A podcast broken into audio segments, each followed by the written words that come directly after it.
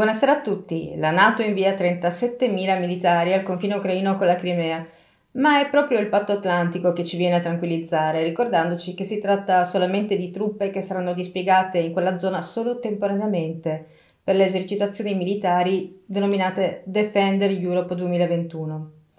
D'altronde il presidente ucraino Volodymyr Zelensky dice che l'unico modo per porre fine alla guerra nel Donbass è l'adesione dell'Ucraina alla Nato ed è lì che si voleva arrivare fin dal 2014. Ma Maria Zakharova, portavoce del Ministero degli Esteri russo, non è d'accordo perché dice Contrariamente alle aspettative di Kiev, la potenziale adesione alla Nato non solo non porterà alla pace in Ucraina, ma al contrario porterà a un aumento delle tensioni nel sud-est, con possibili conseguenze irreversibili per lo Stato ucraino. Questo dice il Ministero degli Esteri russo. E tutto questo succede mentre il capo del Mossad, Yossi Cohen, si recherà in visita ufficiale a Washington nei prossimi giorni. Lì incontrerà alti funzionari governativi e ovviamente capi dell'intelligence statunitense per discutere la questione del programma nucleare iraniano. In queste ore il primo ministro israeliano Benjamin Netanyahu ha avvertito che il paese non si sentirà vincolato da un nuovo patto tra le potenze mondiali e l'Iran, ma anzi ha precisato che Israele comunque si difenderà. La tensione quindi tra Israele e Iran resta costante. L'ultimo attacco ha coinvolto una nave iraniana nel Mar Rosso, nave che era camuffata come imbarcazione civile, ma in realtà si tratterebbe di una base galleggiante del corpo delle guardie rivoluzionarie iraniane.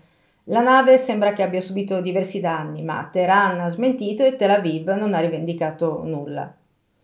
Biden e soci oramai è chiaro a tutti, sono pronti alla guerra, ma anche perché questa guerra è chiaro che si terrà quantomeno alle porte dell'Europa, un'Europa avvelenata dal disordine mentale della propaganda di una finta democrazia, succube del superclan che ne ha manipolato conti, bilanci, ma anche e soprattutto coscienza. Noi oggi vi parliamo tra le altre cose di, Nord Stream 2, del successo riscontrato dai buoni del tesoro e ignorato ovviamente dal governo Draghi, dell'acqua radioattiva che dal Giappone si propaga negli oceani del pianeta con la noncuranza dei media che tanto parlano di nuove tecnologie green, delle microplastiche che finiscono nei nostri corpi dopo un bel pranzo di pesce, le cene oramai sono complicate quindi parliamo solo di pranzi, ed è quello stesso pesce che è costretto a mangiare le mascherine che noi buttiamo in mare, in un anno circa un miliardo e mezzo di mascherine. Per il resto vi diamo appuntamento fra poco alle ore 21 su Contro TV www.contro.tv con Massimo Mazzucco e Roberto Quaglia alle 21 appunto in diretta per approfondire il nesso tra rischio e beneficio o benefici della vaccinazione contro il Covid-19. Per chi non potesse seguire la diretta, la registrazione sarà comunque pubblicata domani nel canale YouTube di Luogo Comune e nel canale Rumble della Casa del Sole TV. E allora, ci vediamo a tra poco e buona serata.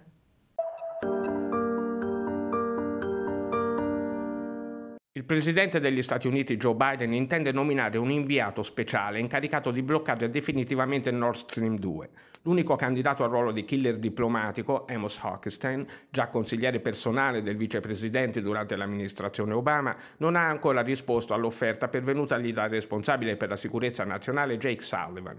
Da fonti giornalistiche si apprende che Hochstein si sarebbe dimesso dal CDA della compagnia energetica ucraina Naftogaz alla fine dello scorso anno e per ora si sarebbe rifiutato di commentare l'offerta. Il presidente Biden ha recentemente affermato che quel gasdotto va chiuso definitivamente perché è un cattivo affare per l'Europa e potrebbe offrire vantaggi geopolitici alla Russia in un'area di influenza della Nato. Il senatore repubblicano del Texas, Ted Cruz, che secondo il sito di informazione politico avrebbe avuto una riunione privata con Victoria Nuland, ora portavoce del Dipartimento di Stato USA per gli affari europei e asiatici, avrebbe aggiunto che tutti i soggetti coinvolti nella costruzione del gasdotto russo dovrebbero comprendere che se non fermeranno subito i lavori, giunti a circa il 95% della posa, andranno incontro a importanti sanzioni. Gli Stati Uniti premono per l'Ucraina vale 7 miliardi di dollari il transito del gas attraverso i suoi confini, una costante immissione di valuta estera di cui il paese non può fare a meno. Negli ultimi mesi il flusso del gas che attraversa l'Ucraina è però notevolmente calato a causa del gasdotto Turkish Stream.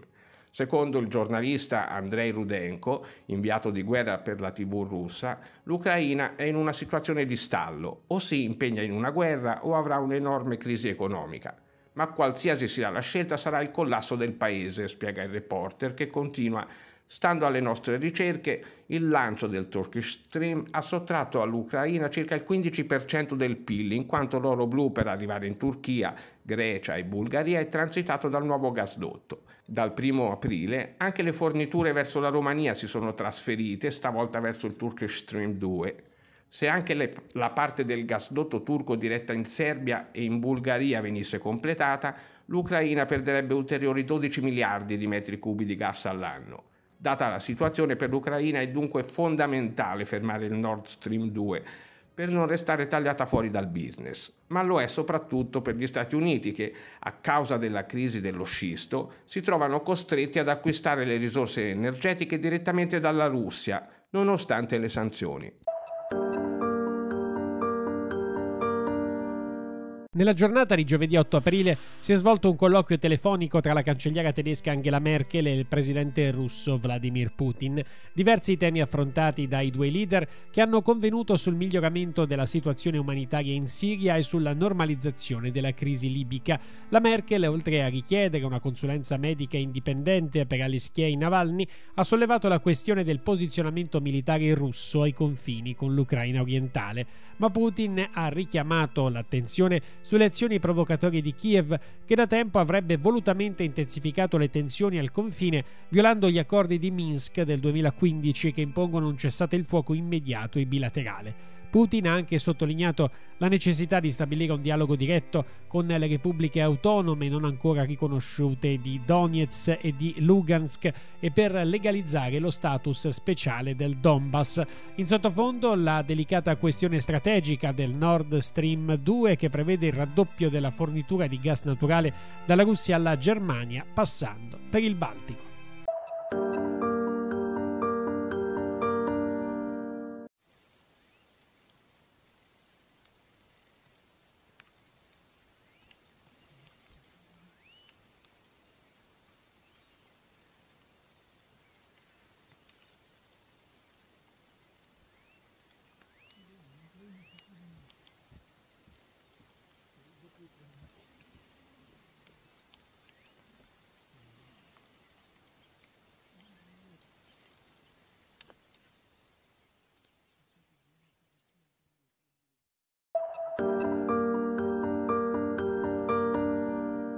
Prosegue a ritmi serrati la sinergia commerciale fra la Federazione Russa e la Repubblica Islamica del Pakistan. Le due nazioni sono sul punto di riprendere definitivamente il dialogo in merito alla costruzione del gasdotto Pakistan Stream conosciuto come Nord Sud, ha confermato il ministro degli esteri russo Sergei Lavrov in un'intervista al quotidiano pakistano News International.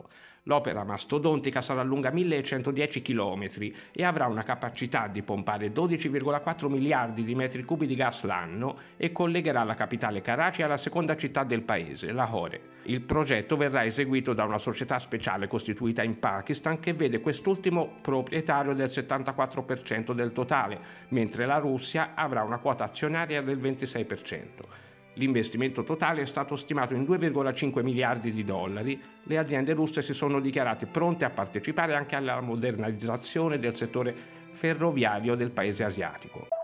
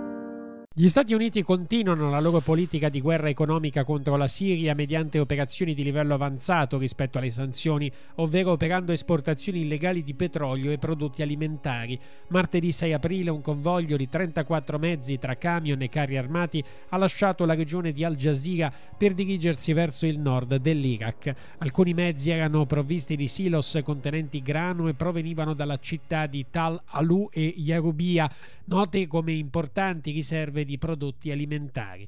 I media locali riportano un forte aumento del contrabbando di frumento dallo scorso gennaio, il tutto mentre gli Stati Uniti e gli alleati curdi continuano ad occupare il 90% delle aree dove sorgono i giacimenti di petrolio siriano. La Siria non è mai stata una grande potenza petrolifera, tuttavia le proprie riserve le consentivano di raggiungere una discreta indipendenza energetica, anche per quanto riguarda la produzione di grano. Fino all'inizio del conflitto di dieci anni fa, Damasco godeva di una tranquilla autosufficienza che oggi è fortemente compromessa, tanto da dover ricorrere agli aiuti della Siria. Lo Stato siriano ha dunque un disperato bisogno di fonti di reddito per far fronte agli stimati 400 miliardi di dollari di danni derivanti prima da un estenuante conflitto armato, poi da una ricostruzione del paese a rilento anche grazie alle pesanti sanzioni del ricco Occidente.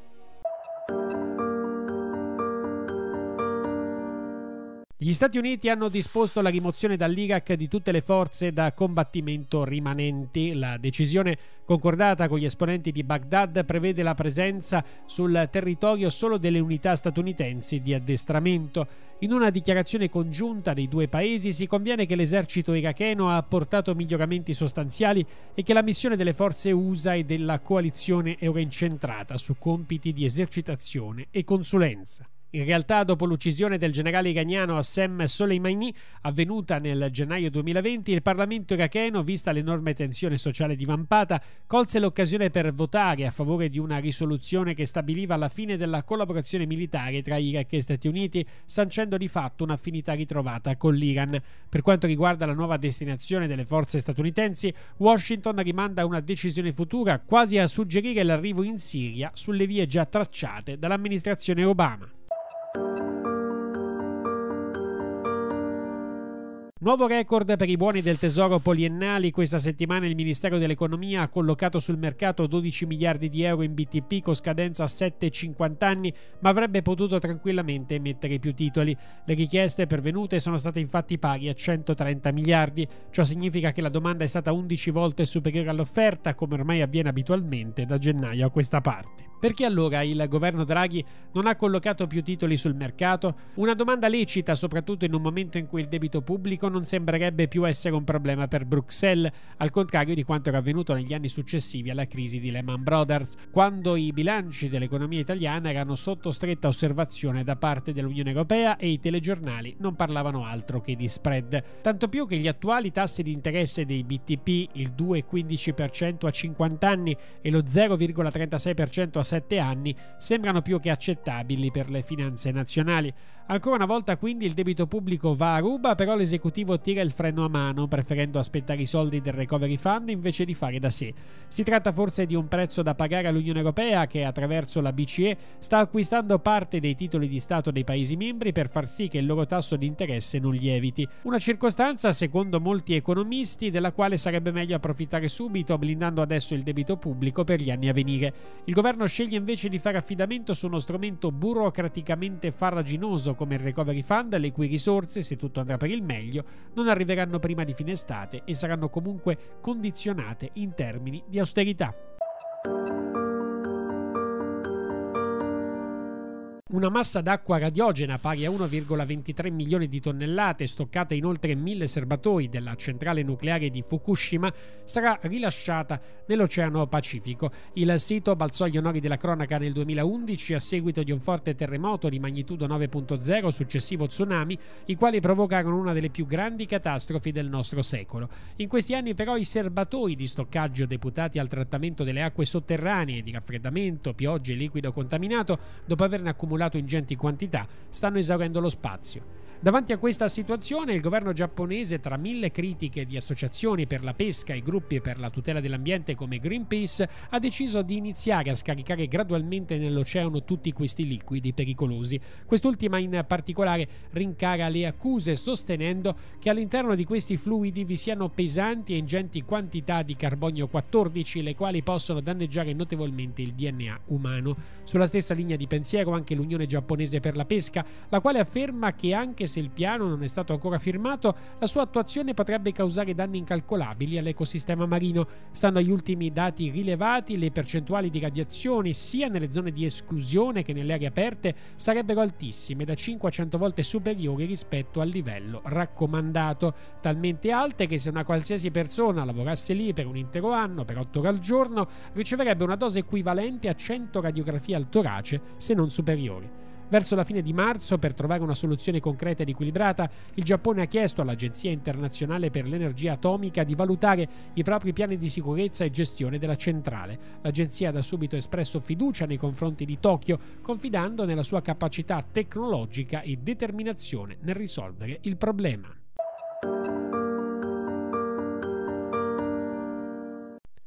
I numerosi residui di farmaci antidepressivi gettati nell'acqua starebbero cambiando le abitudini dei pesci costretti a ingerirli. A rivelarlo è uno studio condotto dall'etologo Bob Wong della Monsa University di Melbourne, che analizza ed evidenzia come tali sostanze interferiscano con i comportamenti fondamentali degli invertebrati acquatici. A disturbare principalmente i pesci sarebbero il neurotrasmettitore serotonina, che in dosi eccessive li renderebbe paurosi e nervosi. Ulteriori approfondimenti della ricerca mettono in luce luce come l'impatto sui pesci sia simile a quello iniziale degli esseri umani sotto psicofarmaci che possono manifestare maggiori tendenze maniacali.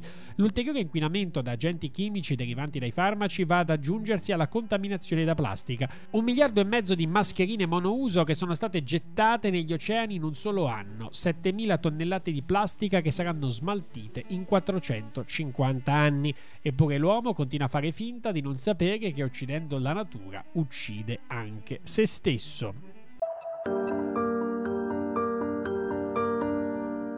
Anoressia nervosa, bulimia, disturbo da alimentazione incontrollata sono tra i principali malanni che secondo le stime dei pediatri stanno colpendo circa 2 milioni di adolescenti in Italia. A destare forte preoccupazione l'età, notevolmente abbassata, con i primi sintomi che compaiono tra gli 8 e i 12 anni. Inquietanti resoconti di fine 2020 forniti dall'ospedale Bambin Gesù di Roma che palesano un incremento del 27% dei casi di anoressia, mentre la dottoressa Elena Bozzola, segretaria nazionale nazionale della Società Italiana di Pediatria segnala in un'intervista al quotidiano La Verità una crescita del 100% del fenomeno nella fascia di età tra gli 11 e i 13 anni e del 62% tra i 14 e i 15 anni. Anoressia che fino a poco fa si presentava in età avanzata e spesso in concomitanza di eventi familiari traumatici e particolari, mancanza di relazioni sociali, chiusure e stop alle attività sportive hanno generato, conclude l'esperta, quella che a tutti gli effetti può essere considerata considerata una variante con conseguenti danni alla psiche, con ansia e depressione a fare da padrone.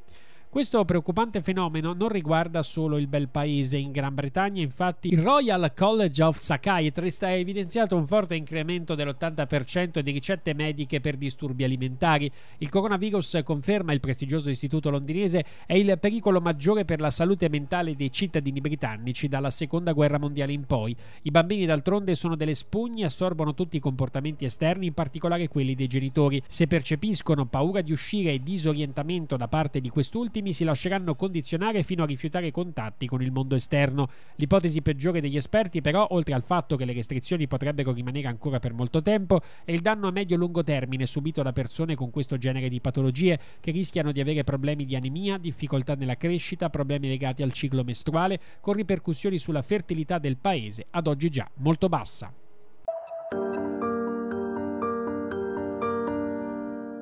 La vendita dei quotidiani italiani subisce un ulteriore calo. Soltanto nell'ultimo anno i giornali hanno perso per strada oltre 300.000 copie, il 15% in meno rispetto al 2020.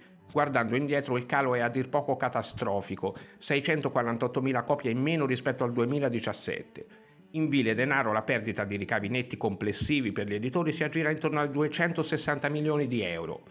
Stando ai numerosi sondaggi fra le case editrici, le vendite dei quotidiani digitali non compenserebbero neanche alla lontana le perdite dei ricavi delle edicole che nel frattempo si sono attrezzate a vendere numerosi altri prodotti di cartoleria e per la casa. Il Corriere della Sera ha perso dall'anno scorso il 3,6% delle copie vendute. Il quotidiano La Repubblica sorpassa il Corriere vendendo il 6,9% delle copie in meno. A seguire il Sole 24 Ore e i quotidiani del gruppo Montirifes, cioè il resto del Carlino, La Nazione, Il Giorno. La stampa mainstream non se la passa bene, ma ad avere la peggio sono gli edicolanti. Fino a dieci anni fa vendevamo 120 quotidiani al giorno, adesso neanche 30, confessa la proprietaria di un'edicola del centro storico di Roma. Circa 15.000 sono le edicole ancora aperte nel paese. Qualcuno ha pensato ai giornalai mobili tipo le Apicar, ma forse il vero problema è la mancanza di una vera informazione. Lo certifica e lo urla la segregata carcerazione del fondatore di Wikileaks Julian Assange. Da una settimana a questa parte i quartieri protestanti di Belfast sono in rivolta. La scintilla che ha fatto scoppiare la protesta si è accesa quando le forze dell'ordine hanno deciso di non perseguire i 2000 partecipanti che un anno fa avevano partecipato al funerale di uno storico dirigente dell'IRA infrangendo le restrizioni anti-Covid. Tra i presenti si trovavano politici di primo piano come la vice premier nordirlandese Michelle O'Neill. È bastato questo episodio a riaccendere la miccia di un conflitto mai completamente sopito. Da una parte i repubblicani cattolici che puntano a separarsi dal Regno Unito, dall'altra gli unionisti protestanti che difendono l'identità britannica dell'Irlanda del Nord. I rappresentanti politici di queste due fazioni si trovano a governare assieme in un esecutivo di coalizione, ma gli eventi degli ultimi giorni rendono sempre più difficile il dialogo tra le parti. Le violenze settarie si stanno traducendo ogni notte in auto incendiate e lanci di bottiglie Molotov contro le forze dell'ordine, che che faticano a mantenere il controllo della situazione e sospettano che la rivolta sia organizzata da gruppi paramilitari unionisti. Un quadro che riporta agli anni più bui di un conflitto che nella seconda metà del secolo scorso ha causato più di 3.000 morti. Le cause della violenza attuale sono molteplici. Da una parte le restrizioni anti-Covid hanno esasperato i giovanissimi, che sono infatti i principali protagonisti della rivolta. Dall'altra però ci sono anche le conseguenze della Brexit che hanno portato a nuovi controlli di frontiera tra Londra e Dublino Dublino, finendo così per isolare l'Irlanda del Nord dal Regno Unito. Una situazione che non va giù agli unionisti che paradossalmente avevano appoggiato la Brexit, credendo che l'uscita dall'Unione Europea avrebbe avvicinato l'Ulster alla Gran Bretagna, esattamente il contrario di quanto sta succedendo. Davide Casaleggio e il Movimento 5 Stelle sono ai ferri corti. A poco è servito il tentativo di mediazione di Beppe Grillo, che secondo alcune indiscrezioni starebbe già lavorando alla costruzione di un nuovo sito in sostituzione di Russo, soprattutto dopo l'ultimatum lanciato ieri da questa piattaforma che accusa i pentastellati di non rispettare gli impegni presi e concede ai parlamentari grillini due settimane di tempo per saldare i debiti accumulati corrispondenti a circa 450 mila euro. Qualora i rapporti pendenti non vengano definiti entro il 22 2 aprile saremo costretti a immaginare per Rousseau un percorso diverso, si legge in una nota pubblicata sul blog delle stelle. La separazione tra i grillini e la piattaforma di Casaleggio si sta consumando ormai da mesi. Il possibile ruolo di Giuseppe Conte come leader del Movimento 5 Stelle ha probabilmente dato il colpo di grazia a una relazione già profondamente incrinata, dal momento che l'ex presidente del governo pare poco incline ad accettare che le scelte politiche della formazione debbano passare obbligatoriamente da Rousseau. Il braccio di ferro è quindi fra il modello di democrazia digitale sostenuto da Casaleggio e la strategia di accentramento di potere su cui invece sembrano puntare Grillo e Conte, che con questa scelta assottigliano una volta di più la distanza che separa il Movimento 5 Stelle dagli altri partiti.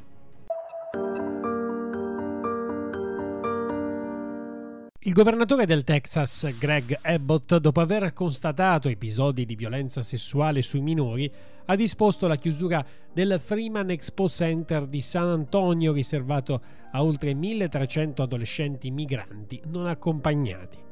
Questa struttura è un incubo per la salute e la sicurezza, ha dichiarato in conferenza stampa il governatore, e ha chiesto all'amministrazione Biden di trasferire i bambini in altri centri. Le denunce di violenza sessuale sono state segnalate mercoledì 7 aprile dopo che la struttura, a corto di personale, aveva lamentato problemi di nutrizione dei bambini e l'impossibilità di separare gli infettati da coronavirus.